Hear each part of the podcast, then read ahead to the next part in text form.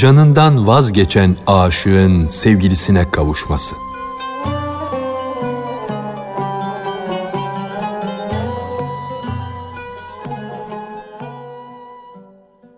Bir top gibi başının, yüzünün üzerinde yerlere kapanıp secdeler ederek yaşlı gözlerle sadrı cihanın bulunduğu yere gitti.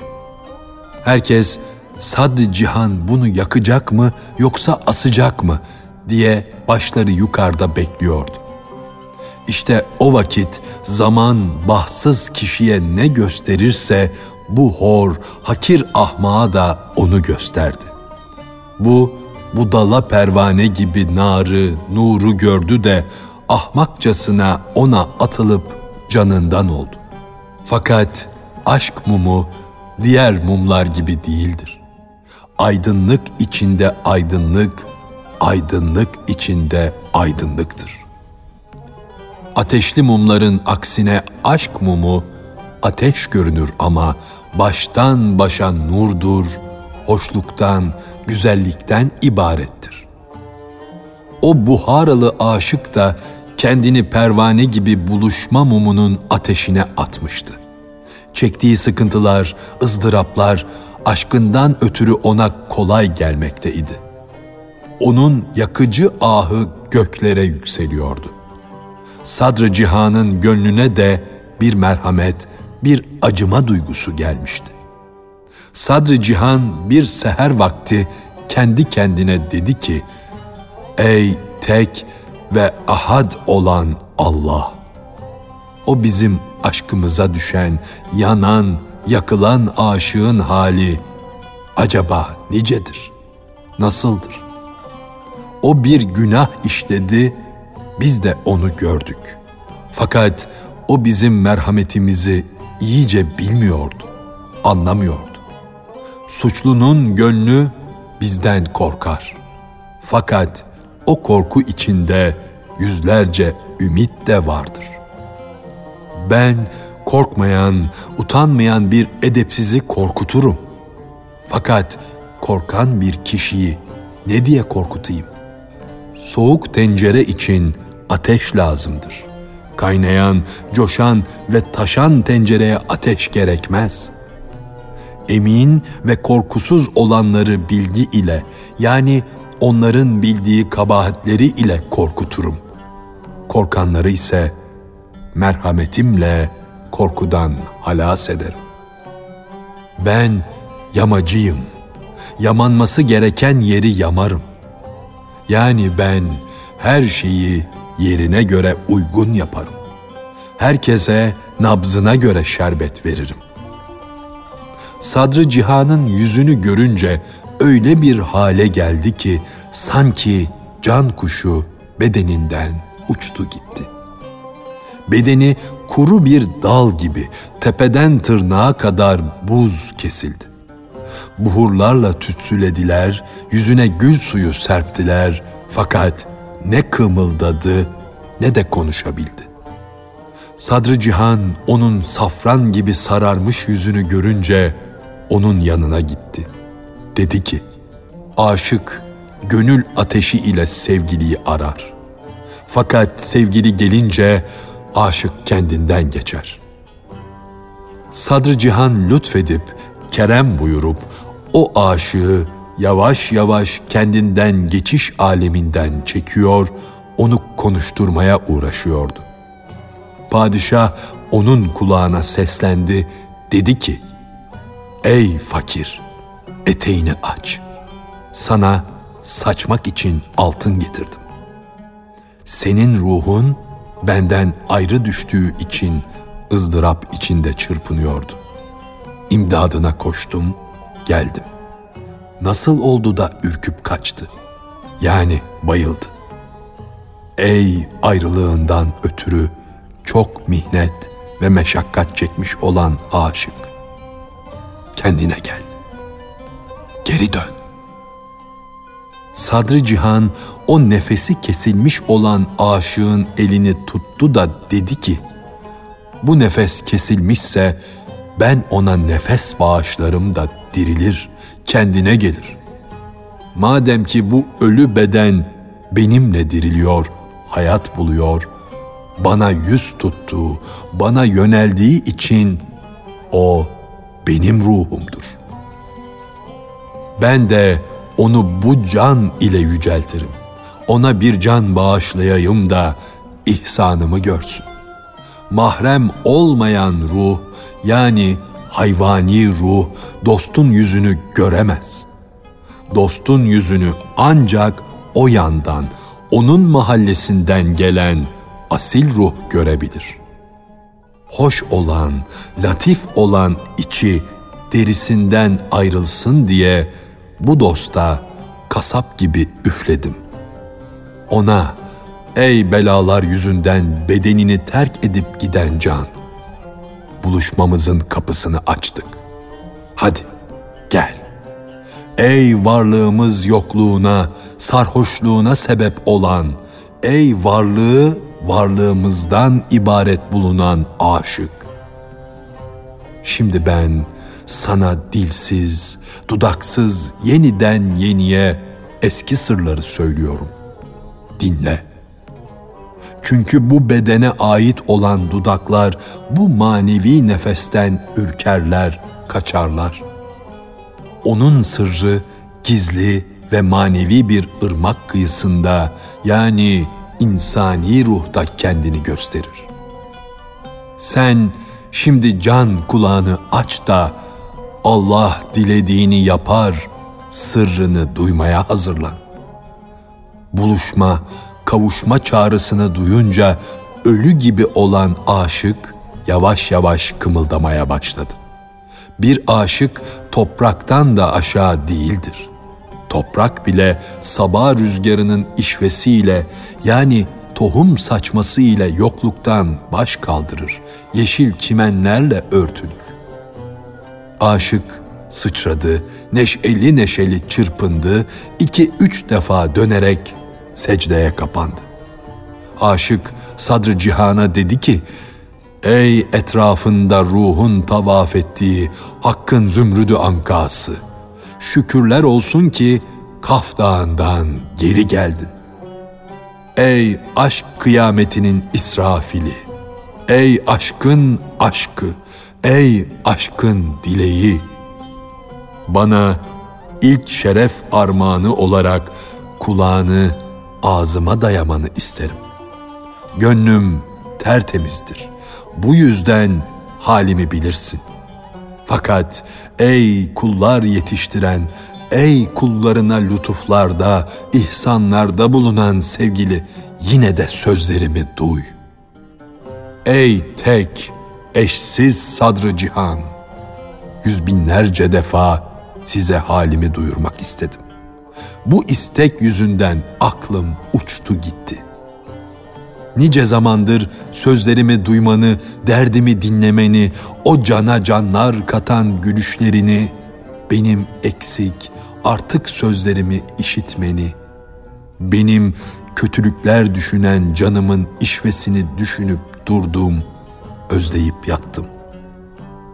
Önce şunu duy ki, hizmetinden ayrıldığım andan itibaren benim için ne evvel kaldı ne de ahir. Önde gözümden düştü, sonda. İkinci olarak şunu işit ey sevgili sadrı cihan. Çok aradımsa da sana benzer bir ikinci bulamadım. Çünkü sen eşsizsin. Üçüncü olarak şunu bil ki senden ayrılıp uzaklaşınca inancım sarsıldı da Hristiyanlar gibi Allah üçün biridir demiş gibi oldum.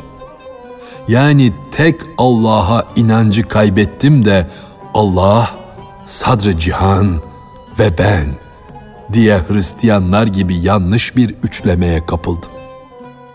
Dördüncüsü, bizim varlık tarlası ayrılık ateşiyle yanalıdan beri dört unsurdan, beş duygudan kurtuldum ve sadrı cihandan başka bir şey bilemez oldum. Her nerede yeryüzünde toprak üstünde kan görürsen hiç şüphe etme ki o kanlar bizim gözümüzden akmıştır. Benim sözlerim ve feryadım sanki gök gürültüsüdür. Bu sesler ve iniltiler yeryüzüne bulutlardan yağmur yağdırmasını yani gözyaşımın dökülmesini istiyor. Ben söylemekle ağlamak arasında çırpınmadayım. Ya ağlayayım ya söyleyeyim. Nasıl edeyim, ne yapayım bilmem ki. Eğer söyleyecek olsam ağlayamam. Fakat söylemezsem nasıl şükredebilirim? Seni nasıl övebilirim? Padişahım, gözden gönül kanı akmada. Bak ki gözlerimden neler akıyor. O zayıf aşık bunları söyledi ve ağlamaya başladı. Öyle ki onun ağlayışına aşağılık kişiler de, yüce kişiler de gözyaşı döktüler. Gönlünden öyle bir hay huy coştu ki bütün Buhara halkı onun etrafına toplandı. O şaşırmış bir halde söylemekte, şaşırmış bir halde ağlamakta, şaşırmış bir halde gülmekteydi. Erkek kadın, büyük küçük herkes de bu hale şaşırmış kalmıştı. Şehir halkı da onun gibi ağlamaya başlamış, kıyamet günü gibi erkek kadın birbirine karışmıştı. Yeryüzü, gökyüzüne eğer kıyameti görmedin ise işte gör diyordu. Akıl da şaşırmış kalmış da bu nasıl aşk, bu ne hal? Acaba onun ayrılığına mı daha fazla şaşmalı, buluşup kavuşmasına mı diyordu.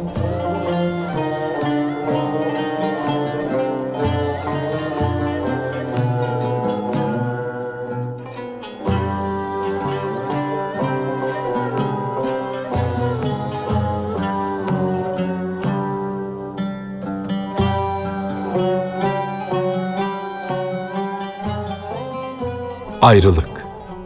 Ah ayrılık.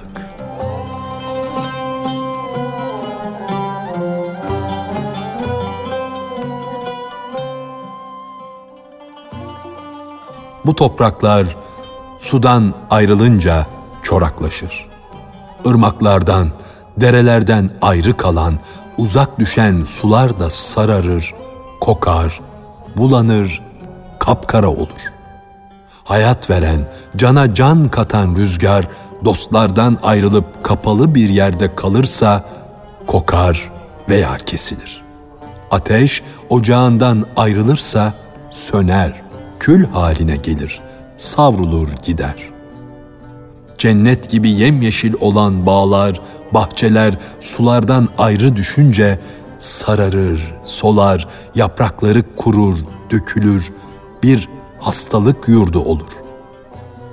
Her şeyi anlayan, idrak eden akıl bile dostların ayrılığı ile yayı kırılmış okçu gibi şaşırır kalır. Cehennem bile ayrılık yüzünden gençlik çağına hasret çeken ihtiyarın titrediği gibi titrer, yandığı gibi yanar, kavrulur.'' Kıvılcım gibi çakıp yakan, yakıp yandıran ayrılığı kıyamete kadar anlatsam, onun dehşet ve şiddetinden ancak yüz binde birini anlatabilirim. Öyleyse onun yakıcılığını anlatmaya kalkışma. Ya Rabbi, beni ayrılıktan sen kurtar, sen kurtar diye dua et. Bu kadar yetişir.'' Dünyada ne ile neşeleniyor, seviniyorsan, o neşelendiğin zaman ondan ayrılığı bir düşün bakalım. Senin sevindiğin şeylere senden evvel gelen birçok kişiler sevindiler. Sonunda o şey ellerinden çıktı. Rüzgar gibi geçip gitti. O şey senin elinden de çıkar.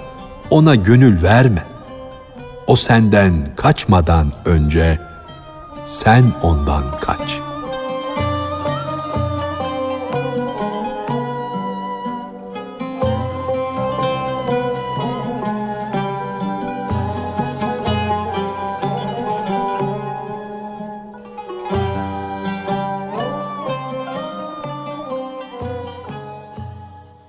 Hz. Meryem yıkanmak için çıplak bulunduğu bir sırada Ruhul Kudüs'ün insan şeklinde görünmesi ve Meryem'in ondan korkarak Allah'a sığınması.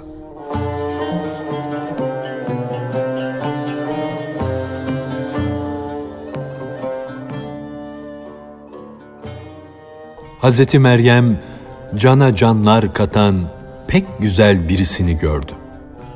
Çıplaktı, yapayalnızdı. Gördüğü de pek güzeldi.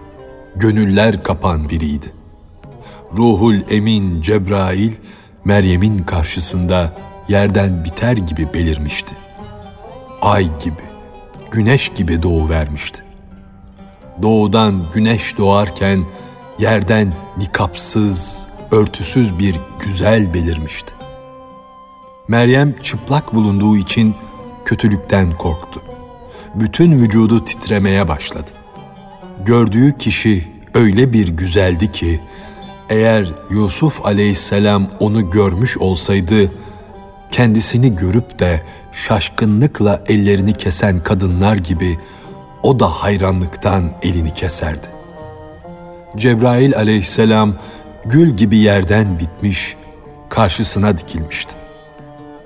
Gönülden baş gösteren hayal gibi belirmişti.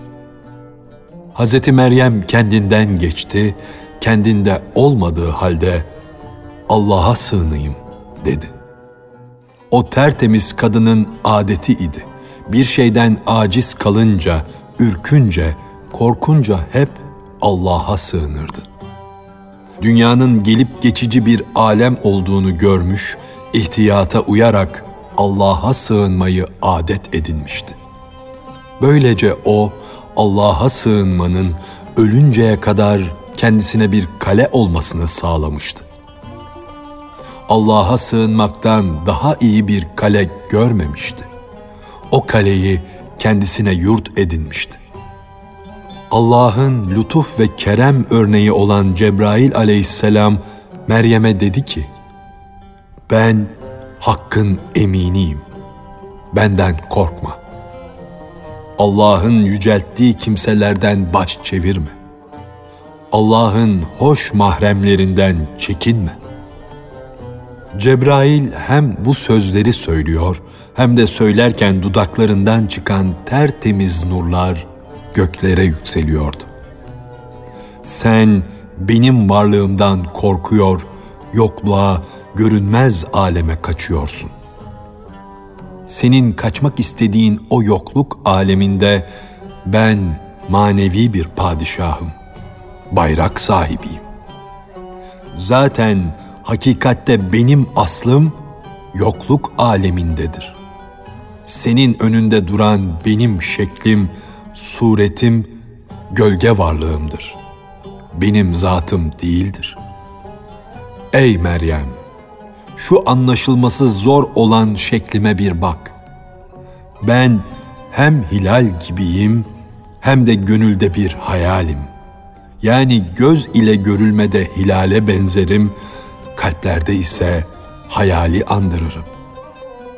Senin gönlüne yerleşmiş bir hayal gibiyim. Nereye gitsen, nereye kaçsan ben seninle beraberim. Ancak gelip geçici ve aslı olmayan bir hayal değilim. Ben Allah'ın nuru ile doğmuş gerçek sabahım. Benim gündüzümün etrafında hiçbir kimse dolaşamaz. Ey İmran'ın kızı! Aklını başına al da la havle diyerek Allah'a sığınma. Çünkü ben havl ve kuvvet sahibi olan Allah'ın emri ile buraya geldim. Hakikatte benim asıl gıdam la havledir. Hem de onun lafzı, sözü söylenmeden önce nuru benim gıdam olmuştu. Sen benden Allah'a sığınıyorsun. Bense ezelde o sığındığın hakkın yarattığı bir varlığım. Ben senin o sığındığın yerim ki seni birkaç kere kurtardım. Sen euzu billah diyorsun, Hakikatte o evuzü benim. Tanımazlıktan beter bir afet yoktur.